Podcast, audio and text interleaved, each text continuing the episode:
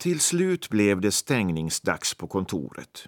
Med missnöjd min klättrade Scrooge ner från sin stol och nickade kort åt den väntande bokhållaren i skrubben så att han skyndade sig att släcka ljuset och ta på sig hatten.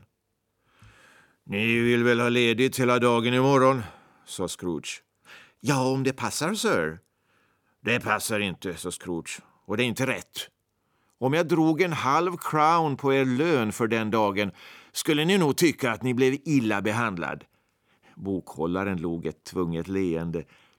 Men ni tycker inte att jag blir illa behandlad när jag betalar ut en dags lön utan att få något arbete gjort? Bokhållaren anmärkte att det ju bara hände en gång om året.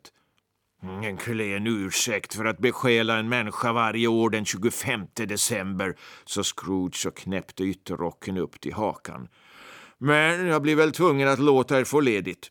Men glöm inte att komma hit så mycket tidigare i övermorgon. Bokhållaren lovade det och Scrooge gick brummande sin väg. Kontoret stängdes i en handvändning och bokhållaren snodde den vita yllehalsduken omkring sig så att den slängde om midjan, ty han hade inte råd att ha någon ytterrock och slog kana 20 gånger ner för Cornhill tillsammans med en lång rad pojkar för att fira julaftonen. Varefter han så fort han kunde skyndade hem till Camden Town för att leka blindbock. Scrooge intog sin melankoliska middag på sin vanliga melankoliska krog och sedan han hade läst alla tidningarna och fördrivit återstoden av kvällen med att studera sin bankbok gick han hem för att lägga sig. Han bodde i en våning som tillhört hans avlidne kompanjon. Det var en rad dystra rum i ett högt mörkt gårdshus som stod så inklämt mellan några andra hus att man nästan trodde att det hade lekt kurragömma med de andra när det ännu var ett ungt hus och sedan inte hittat ut. Huset var gammalt och tråkigt. Ingen bodde där mer än Scrooge, ty de övriga våningarna var uthyrda till kontor. Gården var så mörk att till och med Scrooge, som kände varenda sten, var tvungen att känna sig för med händerna. Dimma och köld hade lägrat sig över den gamla svarta portgången och det verkade nästan som om vädrets ande hade satt sig att vila på tröskeln och försjunkit i dystra tankar. Nu är det ett faktum att det inte alls var något besynnerligt med portklappen utom att den var ovanligt stor. Det är likaså ett faktum att Scrooge hade sett den varenda morgon och kväll hela den tid han hade bott i huset och vidare att Scrooge hade lika lite fantasi som någon annan i London City stadsfullmäktige åldermän med alla deras utmärkelser inte undantagna, vilket är mycket sagt. Likaså får man minnas att Scrooge inte hade ägnat en tanke åt Marley sedan han på eftermiddagen hade nämnt att kompanjonen dött sju år tidigare. Och sedan kan vem som helst söka förklara hur det kom sig att Scrooge, när han hade stuckit nyckeln i nyckelhålet, upptäckte att portklappen, utan att den undgick någon märkbar förändring, i själva verket inte var någon portklapp, utan Marleys ansikte. Marleys ansikte det låg inte i samma ogenomträngliga mörker som allt annat på gården utan spred ett obehagligt skimmer omkring sig påminnande om en skämd hummer i en mörk källare.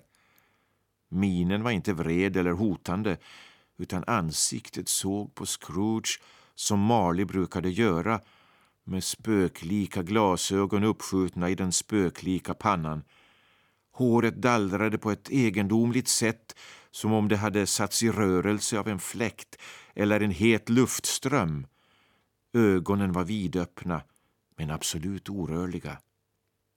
Tillsammans med den likbleka färgen gav detta ett fasansfullt uttryck åt ansiktet. Men det fasansfulla tycktes snarare finnas där mot ansiktets egen önskan än vara en del av dess uttryck. Bäst som Scrooge stod och fixerade fenomenet blev portklappen åter en vanlig portklapp. Det vore fel att säga att det inte klack till i Scrooge eller att han kände sig oberörd av en fasa som hade varit honom främmande sedan han var barn. Men han förde åter handen till nyckeln som han hade släppt, vred om den med stadig hand, gick in och tände ett ljus. Han stannade ett ögonblick obeslutsam innan han stängde porten och granskade den försiktigt på insidan som om han hade fruktat att få se Marleys hårpiska sticka ut genom väggen. Men på insidan fanns ingenting annat än skruvarna och muttrarna med vilka portklappen var fästad. Varför han ryckte på axlarna, fräste till och slog igen porten. Ljudet ekade som en åskknall genom hela huset. Vartenda rum ovanpå, vartenda fat i vinhandlarens källare tycktes ha sitt speciella genljud. Men Scrooge var inte den som lät skrämma sig av ekon. Han reglade dörren och gick genom förstugan och uppför trappan. Han gick lugnt och sakta och putsade ljuset hela tiden. Man brukar tala om att man skulle kunna köra med sexspann uppför en trappa. Men jag försäkrar att denna trappuppgång var så bred att man med lätthet kunde ha forslat upp en likvagn på bredden med svängel mot väggen och dörren mot balustraden och ändå få rum över. Det kanske var därför som Scrooge tyckte sig se en jättelik vagn rulla upp för trappan. Ett halvt dussin gaslyktor skulle inte ha kunnat lysa upp denna trappuppgång nämnvärt och då förstår man att den med Scrooges lilla ljus var ganska mörk. Men Scrooge gick upp utan att bry sig ett dugg om mörkret. Mörker är en billig vara och det tyckte Scrooge om. Men innan han stängde sin tjocka våningsdörr gick han genom rummen för att se att allt var i sin ordning. Så pass mycket intryck hade det där ansiktet gjort på honom. Salen, sängkammaren, skräprummet. Allt var som vanligt. Ingen under bordet, ingen under soffan, en liten brasa i den öppna spisen, tallrik och sked på bordet, den lilla kastrullen med havresoppa. Scrooge var förkyld för tillfället, hängde på spiskroken.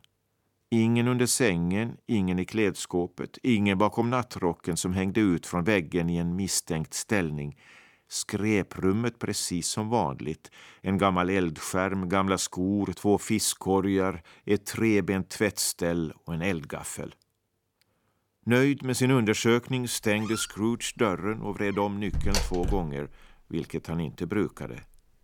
Sedan han på detta sätt hade försäkrat sig mot obehagliga överraskningar tog han av halsduken och tog på sig nattrock, tofflor och nattmössa. Därpå satte han sig framför brasan för att äta sin havresoppa. Det var verkligen en dålig brasa och ingenting för en så kall natt. Han var tvungen att sitta stilla en stund, alldeles intill den, lutad över glöden för att kunna dra ut det mesta möjliga värme från denna handfull kol. Eldstaden var gammal och uppförd för länge sedan av någon holländsk köpman den var runt omkring belagd med konstiga holländska kakel som föreställde scener ur den heliga skrift. Där syntes Kain och Abel, faraos dotter, drottningen av Saba, änglar som svävade ner från skyn på moln som liknade fjäderbolstrar, Abraham, Belsassar, apostlar som stack till sjöss i smörsnipor och hundratals andra figurer med förmåga att sysselsätta hans tankar och ändå stack ansiktet av Marley, död sedan sju år, fram som profetens tav och slök alla de andra. Även om varje blänkande kakel från början hade varit slätt men med förmågan att av hans växande tankar skapa en bild på sin yta skulle gamle Marleys ansikte ha framträtt på dem alla. Dumheter, sa Scrooge och började gå fram och tillbaka på golvet. Han gick några slag och satte sig igen. När han lutade huvudet bakåt mot stolsryggen råkade hans blick fastna vid en ringklocka som för något nu bortglömt ändamål hade stått i förbindelse med ett rum i översta våningen. Till sin stora häpnad och med en oförklarlig fruktan märkte han att klockan, medan han betraktade den, började svänga av och an. I början svängde den så sakta att den knappt gav ifrån sig ett ljud men snart ringde den klart och tydligt och varenda klocka i huset stämde in. Detta varade kanske en halv eller en minut men det föreföll som en timme. Till slut tystnade klockorna på en gång som de hade börjat. Ett annat ljud hördes istället, djupt nerifrån det lät som om någon hade släpat en tung kedja över faten i vinhandlarens källare. Scrooge mindes att han hade hört att andarna i spökhus brukade släpa kedjor efter sig. Källardörren flög upp med ett dån och bullret hördes tydligare i förstugan där nere. Det kom upp för trappan. Det kom rakt mot hans dörr. Det är ändå bara dumheter, sa Scrooge. Jag tror inte på det.